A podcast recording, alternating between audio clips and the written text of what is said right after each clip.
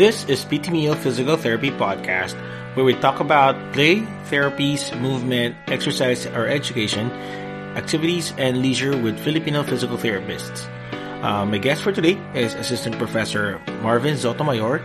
He earned his Bachelor and Master of Science degrees in Physical Therapy from the University of Santo Tomas. He is currently pursuing a PhD in Educational Leadership and Management from the De La Salle University.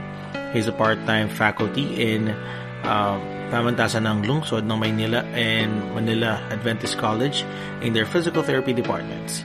He is also the chief physical therapist at General Physical Medicine and Rehabilitation and a home health PT consultant at TheraHub Incorporated.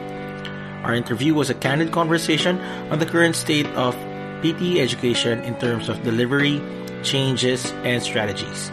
We had so much fun talking about it that we almost recorded for two hours. I had to split our conversation into three digestible episodes. So for this episode, we talk about failures and moving past it, changes in the PT curriculum and how it affects the board exam. We also talked about where he found his passion in teaching and how he adapts his teaching style with his students' learning styles. So let's take a listen. Welcome back to PT New Physical Therapy Podcast, a potluck of insights and information from Pinoy physical therapists for Pinoy physical therapists. I am Johan De La Paz, your host. Let's start the show. So for today's uh, conversation, fresh from his webinar last week, well, at the time of the recording, uh, the webinar is entitled Digiflex Digital Perspective and Alternatives for Flexible Learning in PT Education. Uh, from the Filipino Physio web series, let me welcome my guest, Assistant Professor Marvin Sotomayor. Sir Zots, welcome to the show. Hi. Thank you for inviting me, Kuya Johan. It's a ah. pleasure, finally, in this kind of a platform. Very, very, ano, gusto ko to. My pleasure having you here, and thank you for lending your time.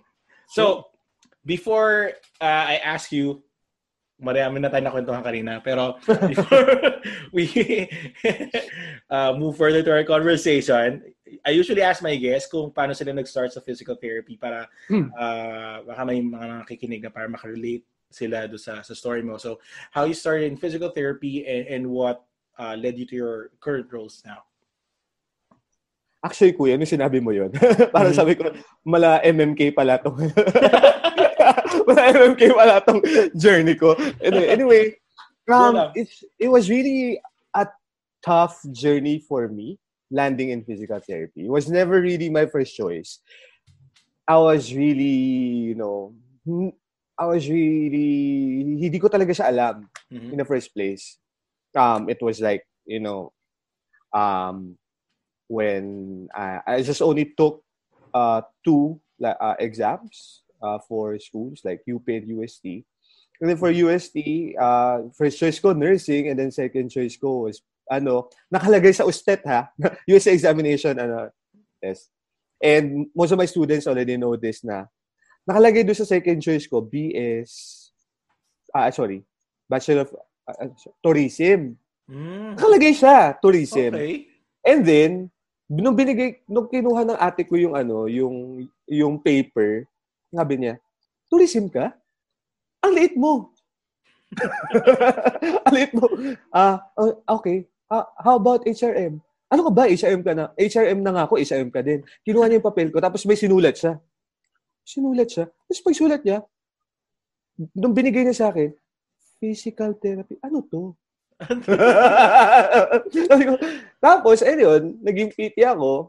And then, um, it was really, you know, a roller coaster ride for me. Mm-hmm. Um, I have, have, I was never uh, uh, an intellectual student back in my back in my college years no uh, uh, hindi hindi ako ganun katalino and um I, I really struggled um being a PT student back then and it was you know and if you were to ask me kung ano after my graduation ng college it would be something na very hindi ganun kaganda yung sasabihin ko but through the years, it reflected to me na, ano, no? It, with, with years, I, I mean, as you go along with your years, mm-hmm. nagmamature ka, and then you get to realize that God has really a purpose. And it was really, for me, um, it was really just what I've been posting on Facebook na uh, no more regrets, just lessons learned. Mm-hmm. So yun. And I'm also uh, telling my students na um, life is not a race. Exactly. Just take your own pace. So yun. Mm-hmm. Yun. Yun yung summary ko. Totoo yun. Magiging PT. Yeah. So yun. Kasi pag eh, hindi, eh, hindi mo kasi mahirap ang, hindi naman kasi madali ang PT. Uh, kahit ako naman meron din struggles before and uh, yun nga, na-extend ako sa PT uh, PT journey oh, yeah. ko. Yeah, no? kuya. Mm-hmm. And, oh, and, appear. Virtual appear. Virtual. Ayun nga, and, hindi ko inaasahan. Sa first time kong oh. magkaroon ng failure sa sa educational life. Exactly. Like what you said, it, it's, it, as for me, hindi naman siya naging ganong kalaking um, uh, ito, difference do, mm. compared to, I mean, do sa plan ko for myself in the uh-huh. future as a professional. Yeah, totoo. Eh, nakapagtrabaho pa rin naman ako. Yeah. Nakapunta naman ako dito yeah. sa, US. So, yeah. it was just uh, a, a, a bump on the, in the journey. Exactly. Exactly. And I just want to call out on those um, uh, people or students who have failed in life that mm-hmm. life doesn't have to end if you fail. Mm-hmm. No, I want I just want to ano no, uh, just want to give a shout out to all of those who have failed mm-hmm. that uh, all of your failures would not be just uh, merely be a hindrance to your life or success or eventual success in the long run no mm-hmm. i think you have to ano um god has really a purpose in your life. So yun, you just have to take that leap of faith and have trust in him. Because mm-hmm. hindi naman niya tayo pababayaan in the long run. Exactly. Though though syempre very valid naman talaga yung malungkot ka ma, ma you feel down yeah. depressed probably. And mm. yeah it's okay. Feel that way for that yeah. moment. But but know that uh, it would get better exactly mm, and, and yeah. hindi siya death sentence kumbaga na hindi mm. matatapos doon yung journey mo ay susuko na ako kasi oh. bumagsak ako hindi just just oh. go push through uh pwede ka na, oh, pwede mo maka ma-correct yung mistakes mo in the in the long run eh. Tapos exactly. if you become a, a physical therapist, when you become a physical therapist, then, then strive harder. Right. Exactly. And guys, we are, you know, Kuya Johan and I are living proof of, ano, or products of failure. But, Hindi ko naman sabi mas success ako compared to you. Ay, hindi naman. Grabe naman, kuya. hindi, at least, iba, where, you know, mm-hmm. uh, uh, we have realized and mm-hmm. reflected mm-hmm. on our own lives that we should, you know, um, if you really love what you do and what you have learned, you mm-hmm. would still go for it. Exactly. And in the long run, since we are uh, healthcare professionals, ang importante naman talaga dyan is your care for your patients. Right. Mm-hmm. right. Kasi right. Uh, uh, even when you become physical therapist, hindi mo naman talaga alam lahat eh. Exactly. Uh, mm. The most important thing is your passion for caring. And if there are things that you don't know, syempre, right. hindi mo na nga talaga alam lahat, you can still look it up. Right. Madali right. naman balikan, di ba? So, uh, yun lang talaga eh. Kailangan, ano, nandun lang talaga ang puso mo sa pag-aalaga. Tama. Mm-hmm. Yan. ang lalim na agad. First question pa lang. ang heavy. Ang heavy na agad. Inom muna tayo. Tapi muna tayo, kuya. Cheers. Kung heavy na agad, intro pa lang. Kung heavy agad. MMK pala itong ano, oh, first question pa lang. Sige, kuya. Nga, hindi ako miyak eh. Actually, nung nung sinabi, parang nung sinabi ko sa isang mga re- retreat ng mga ng mga estudyante ko before, parang nanginginig na yung boses ko. sharing, no? Oo, oh, yung sharing. Yung kaya may, ah, may ano ka, pang boost sa kanila. to share, right. Mm. Totoo right, so, yan. Oo nga eh. well, kasi marami nga naman yung mga estudyante na parang they think that uh, na they're parang lower than those regular students, hindi naman, parang, well, don't think of yourself like, like that. Sige, sige nagkaroon ka ng pagkakamali, pero it, it doesn't really dictate of, or tell you how your future gonna be, di ba? So parang... Gusto ko yung sinabi mo, kuya, no? I would just like also to point out that, just like what I talked about dun sa Digiflex, no, the society actually dictates how we think, how we should, you know, our live, how we should, and I think, no, we should have our, you know, own mindset and mm-hmm. let's, you know, be more radical in mm-hmm. thinking about ourselves rather than just, you know, going on with the flow. Mm-hmm. Diba? Because we all have our own minds. Mm-hmm. Diba? Kung makikiayon lang din tayo sa, okay, dahil ang PT ay 5 years, ngayon 4 years na lang, mm-hmm. kailangan 5 years graduate ako. Mm-hmm. That's really not like that, no? Mm-hmm. Even in ano after you ano after you have graduated, when you get to have when you get to land with a job, it it doesn't necessarily follow na you will be there for how many years? Minsan nga months lang, 'di ba? So mm-hmm. it's really uncertain. Mm-hmm. So again, life is not a race. Just take your own pace. Tama. Uh, it doesn't matter how uh, when you get there, but yeah, how you get there. And nando pa rin naman, nando pa rin yung goal mo eh. Di man mawawala yun eh. Right. So, okay.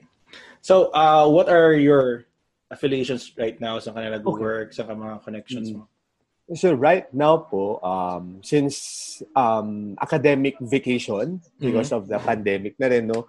Um, ngayon, um, I'm working as a ch- uh, chief uh, physical therapist at General Physical Medicine Rehabilitation. So we have both PT and OT uh, catering for um, uh, catering our services for the community in um, Tanza, Cavite. So yun, heads up to my uh, colleagues uh, who is work, uh, who are working in that clinic, no? Mm-hmm. And then uh, also, syempre, pagdating ng August, I'll be back uh, in track with my teaching affiliation, which is I'm also working in um, Manila Adventist College in at Pangatasan Lungsod ng Manila. Mm-hmm. Ah, so, okay. So I'm also actually um, advocating for both uh, uh, hashtag uh, treat and teach. So ganun yun talaga ang pinupu- pinup- pinupush ko talaga na uh, it's my passion to actually uh, teach something that I do treat or mm-hmm. something that I have also applied in my uh, professional role as a physical therapist so that mm-hmm. I can, you know, share something aside from what is being, you know, discussed sa books. Mm-hmm. Because technically, our profession is hands-on. Mm-hmm. So we have to keep up with what is, I mean, we have to keep a balance between evidence based and something that is really you know uh, appropriate for our patients which is technically eclectic and right. another point of the uh, another point of view with that kuya is um, with the advent of the new curricula for mm-hmm. the physical therapy na from five years ngayon, four years na. Mm-hmm. For those who are not familiar with ano with the curricula of the ones that are you know venturing into PT right mm-hmm. now, who came from the senior high, uh, from senior high, no.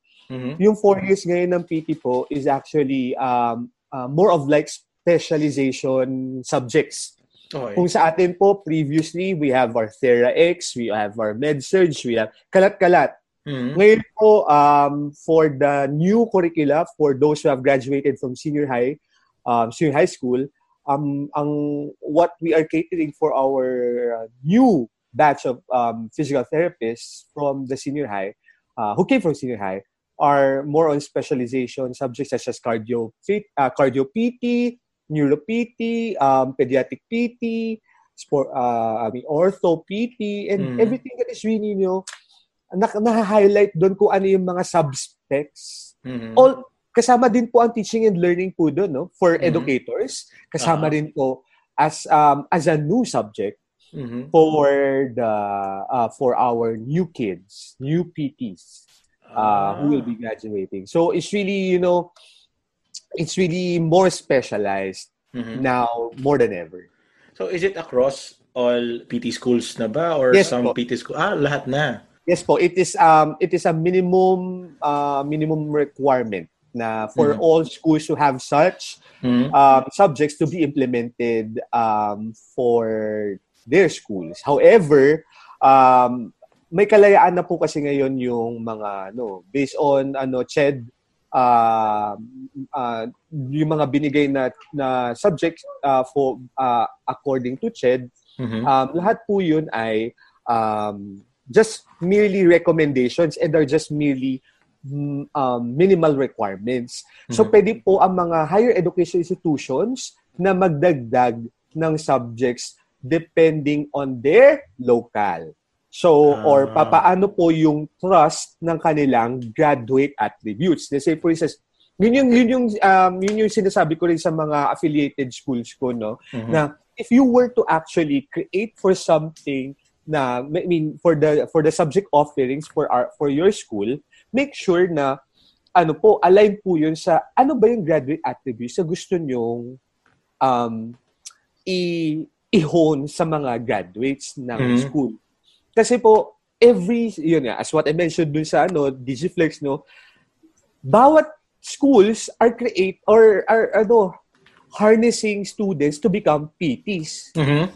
Eh lahat naman ay PTs. Mm-hmm. But what makes you different from any other schools? And that is what I want to highlight. Kasi kung ikaw, PT ka rin at karamihan lahat sa mga kasamahan mo sa internship ay PT din, what makes you uh, ano, uh, uh, what makes you different? Ano may offer mo nakakaiba sa iba?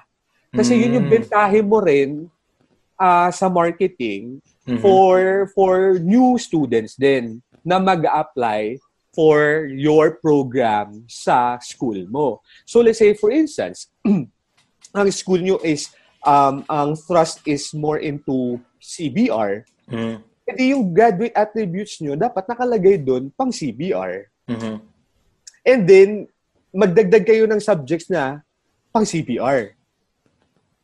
Kung oh. ganon talaga ang thrust ng inyong graduate at yes, mm-hmm. ng ng ultimo kahit yung col- yes, college, college or university mm-hmm. for that matter.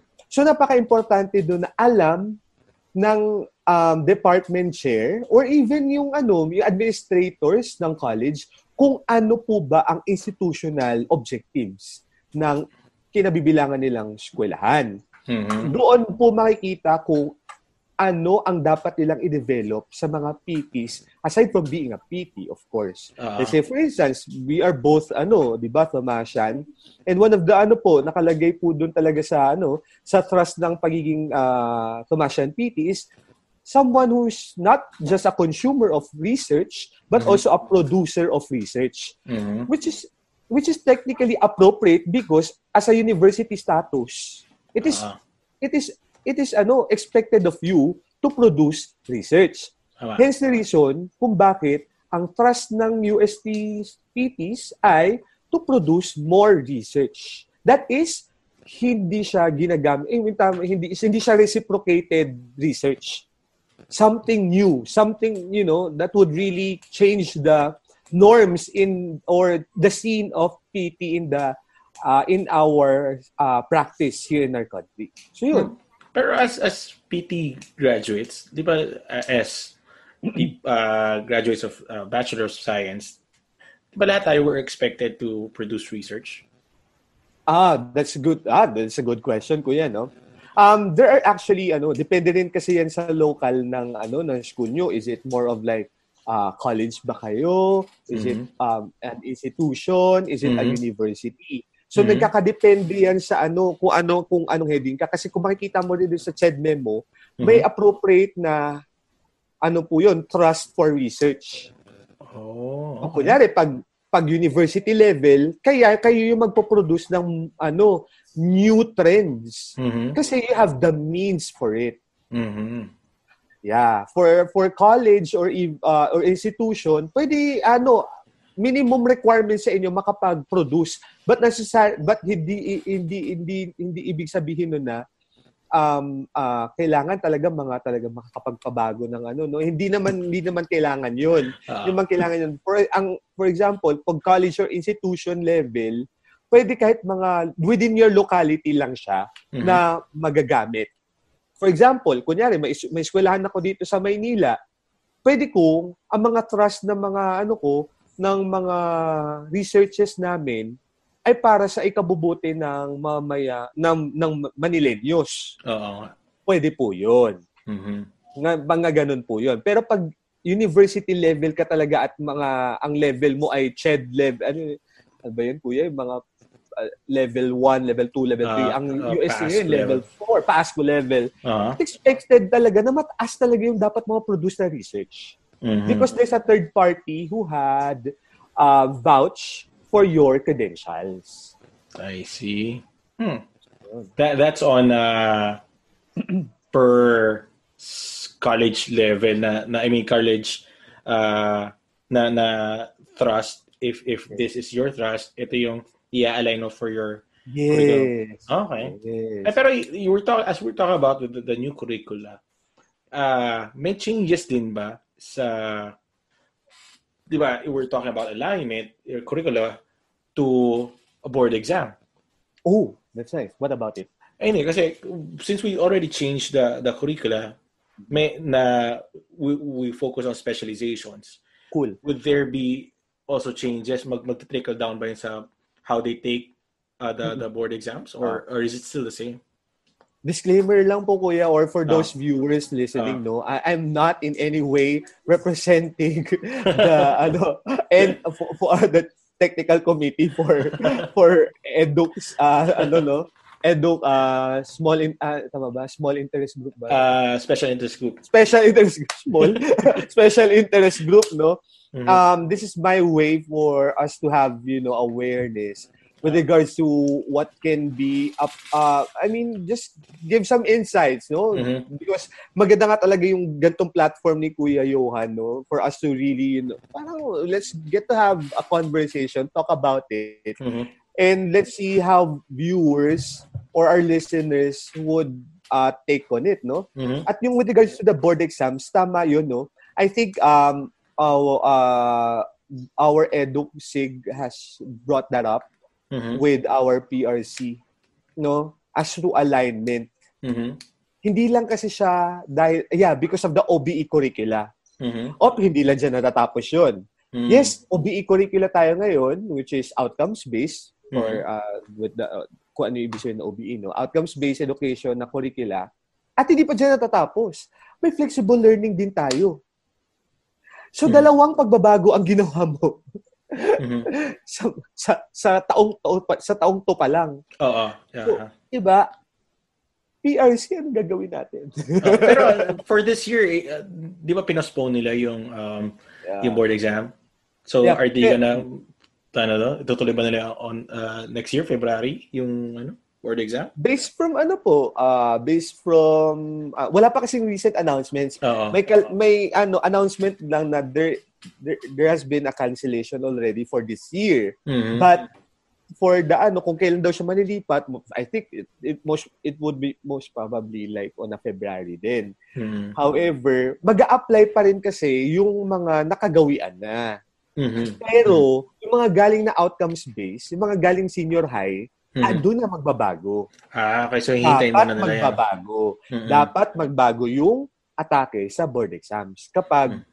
Ah yun doon sa mga bagong eh, sa mga third year ngayon Oh, third year. na galing senior high school. So give it two years, three years. Dapat may meron ng meron ng naluluto na ah, pagbabago as to the blueprint ng Mhm. mga questions, no? Mhm. So yun. Ah, okay. So very passionate ka sa ano ah, sa Oh my god. sa, sa education ah. Is it Yeah. where did you find that that that Wow. passion in education? wow. Is it from your PhD or before pa? Wow. Ang lalim. Wait lang. Kape muna tayo, kuya. Actually, kuya, Hmm. when I was still a child, um, mahilig ako manggaya ng mga teacher ko. Oo. Di ba, uso pa yung karto-kartolina, Mm-mm, mm-mm. Manila Diba? paper. Manila paper. Ewan ko, parang timang ako ng bata eh. Kasi gagawa talaga ako ng sarili kong ano. Kunyari ako yung teacher, tapos ilalagay, ipipaste ko pa dun sa ano, ding-ding. Oo. Tapos tuturuan ko yung sarili ko. Okay. Tapos gumagawa din ako ng lesson plan. Hindi ko na mag-gets bakit ko ginawa yun ng bata ko. Gumagawa ko yung sarili ko lesson plan. Tapos sabi ko, nung ano, nung, nung high school din ako, parang gusto kong magturo. Mhm. pagdating ng fourth year, eh, nandun yung ano, kasagsagan ng nursing. Mm. So, sabi pa, patol naman sila. Gusto din nila nursing. Tapos, yun, hanggang sa naging college, nakaka-admire yung mga professors kasi din natin, kuya, na, Totoo. alam mo yun, they're very um, well-versed, well, everything Mhm. you can think of. Totoo. Any superlatives or adjectives that you can think of. Nakaka-inspire Mhm. sila. No, emanating that professionalism.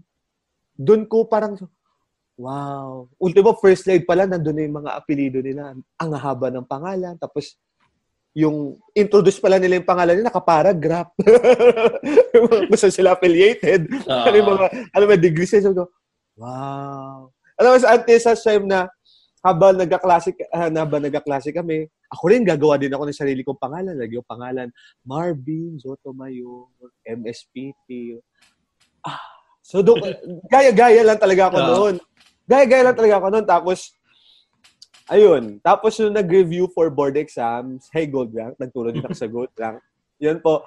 Doon ko na-realize sa, ang galing, ah, ang galing, uh, parang gusto ko rin yung ganon na makatulong din sa mga estudyante. Mhm. Iba yung iba yung ano eh, iba yung naging motivation ko when I was, you know, nung nag-aaral for board exams. Mhm. And after board exams, sabi ko sa sarili ko, I want to help those who are really struggling Mhm. as to learning. You know, gusto ko magkaroon ng um, magkaroon ng connect ang mga nasa laylayan. Mhm. Yung mga hirap na hirap, makaintindi. Also to those who are the back ano the raw for per, raw for ano people hello raw for din po ako Ako yun eh. oh, di ba mga Sa raw likod. Oo, lalo na kapag alphabetical, kawawa na naman. ah, oo. Siyempre, robot to- talaga. Oo, automatic ka na nun. So, eh, isipin mo, parang kinakausap nila yung mga nasa harap. Mhm. Tapos kami, sali naman kami dyan. so, ah tapos, and then I get to realize na gusto ko yung role ko as a professor is not really in the front, but someone at the back. Because I want to make those who are really having a hard time, you know, keep up Mhm. with what's going on in the class. And also, I want them to have an active style of learning Mhm. rather than a spoon-feeding type of learning. Mhm. Kasi kung nakasanayan nila, eh dito, eh dito talaga naku culture shock talaga mga estudyante ko sa akin. Mhm. Kasi nakasa, nakakasanayan nila yung mga ano, sa mga ibang professors sila na spoon feeding, ito yung babasahin mo, Ah. aralin mo, Mhm. ko nang bahala, ganun. Pag sa akin, pag sa akin talaga mapapabasa ka talaga. Mhm. Kasi may pas, may may pa, may pa citation pa ako sa tanong kung saan ko kinuha yung question ko. Para at Ah, least talaga? fair. Para at Oo. least fair. Ah, Ah, para malaman din nila kung saan ko pinagkuhanan yung tanong. ah, So, ibig sabihin, pag alam nila na ganun pala yung teacher ko, magbabasa pala talaga ako. Mhm. Kaya, yun yung gusto ko rin na um, at the same time, for my students to really appreciate reading because I wasn't really a reader when I was a student. Mhm. So, I want them to make the most out of those pesos that they bought from bookstores. no? Make the most out of their books and read. Kasi sa atin, sa atin lang talaga sila matututo magbasa. Tama. After us, Mhm. it will be just, you know, it will just come out spontaneously and naturally. Mhm. Kasi nowadays, students are only reading, um, you call this? PowerPoint E-book. slides. Yeah, and slides, right? Totoo yun, no? And um, and there's there's no there's no harm done for those. Uh-huh. Uh-huh. They have they, they have though they have such learning styles that uh, Mhm. uh, I'm not I'm not against of, but ano no, iba pa rin kapag naiintindihan mo talaga yung binabasa mo. Mhm. And I want to also give, uh, uh, uh, uh, I want to also tell to all educators out here that um, pag binigay niyo po yung PowerPoint niyo or nagbigay kayo ng reading materials, make sure po na something that you would also explain after. Mm. Kasi mahirap po yung binigay mo lang yung ano, yung yung chapter, explainize mo lang or clean up mo lang yung pages and then bahala na yung masyudyante. Mahirap po yun. Mm. Lalo na for them who don't or just starting. Uh-huh. And that's the reason behind bakit ako nagturo mm-hmm. to have that connection between students and uh, the teacher itself. Mm-hmm. Me not acting as a teacher but more of a facilitator. Right. So yun, magkaroon ng ma-facilitate ko yung learning ng students ko depende sa kung paano sila matuto. At the mm-hmm. same time, engaging for them para hindi lang lagi sila naka umaasa lagi parate sa teacher or sa mm-hmm. kaklase nila. Right. Hey, you mentioned uh, paano sila matuto. So, uh, di, di ba, students would have different learning styles. How would you determine, uh, in, in your experience, how would you determine specific learning styles ng mga estudyante mo to mm-hmm. like to adapt how your mm-hmm. teaching style would be? Yeah, I think no ma-appropriate kasi na dapat sa bawat uh, learning opportunity mo or dun sa um, yung i-present mo sa students mo, dapat makuha mo yung learning styles. So, hmm. meron kang pang visual, meron kang pang kinesthetic, meron hmm. kang... So, lahat sa pagtuturo mo, ma-encompass mo lahat ng learners. Tapos, doon mo makita, ah, dito siya nag-shine. Mm, so try mo lahat. Ta-try so, mo talaga siya lahat. Hindi mo hindi, hindi, hindi ka lang mag-stick sa isa. Yep. Yep. You have to be multimodal. Mm-hmm. Kasi ma to ano, you have to be multimodal in response to various uh, learning styles of your students.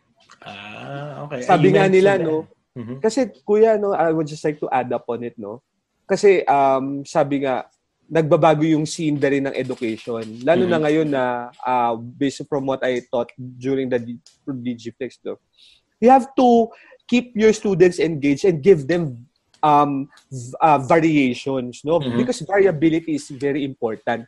Kumbaga sa joke, mm-hmm. hindi pwedeng magjo-joke ka lang ng paulit-ulit. Paulit-ulit. Oh, magiging still. Kasi pag paulit-ulit mo, ginoke yun, hindi na matata awa yung audience mo. Same mm. thing with education or yung style mo sa pagde-deliver. Hindi pwedeng paulit-ulit. Mm-hmm. Corny na. Pag inulit mo pa. yep. So yun. Dapat meron ka element of surprise. Mm. Uh, pero dapat, again, dapat nasa syllabus yun. Ha? Oops, surprise! Hindi pwede po yun. Magulat na lang kayo. Ayan. Mm-hmm. Well, tapos you mentioned earlier as well na uh, you have them read. Sa, di ba, na-mention mo, na-mention mo din yun sa, ano, di ba, sa, um, sa Digiflex na that would be like, if you ask them to read in advance, then they can discuss, just discuss it in inside the classroom. It's like the, the flip model. Yes, so, minsan the flip yung, learning, right. Uh, so you also make make use of that. Of course. Um, I've been, ano, no, I've been using that strategy since today's 2020. Uh, this year is 2020. So I started that since 2017. Yeah, mm-hmm. something like that. No? Mm-hmm. And I've been advocating, you know, flipping the classroom. Kasi mm-hmm. Mahirap yung sa oras mo na sobrang limited lang, doon pa kayo i-lecture mo, i-demonstrate mo. Ang dami mong mm-hmm. pinagawa. Mm-hmm. Where in the where in fact you can actually give them out kung ano yung papabasa mo na importante And then during the discussion, uh, during your time, protected time, or your scheduled time nyo, dun yung pag-usapan kung saan kayo nahihirapan or sa sila nahihirapan. I-discuss nyo kung ano yung output na pinagawa mo last week. Mm-hmm. So that would be your guide during the discussion. Mm-hmm. If in the event that the, that students are having are still having a hard time with regards to answering yung content na binigay mo sa kanila a week ago. And also, that's a good way for you to check on formative assessment. In a way na, oh, eh, ginawa nila to. This is my check for uh, for me to know that my students have really, you know, worked their mm, work their way, work their way, work their way to uh, accomplish mm-hmm. the output. Otherwise, mararamdaman mo yon during discussion mm-hmm. na so sino gumawa nito? Bakit mm-hmm. parang hindi nyo alam yung isasagot nyo? Oh. That is part one of our conversation. Stay tuned for part two next.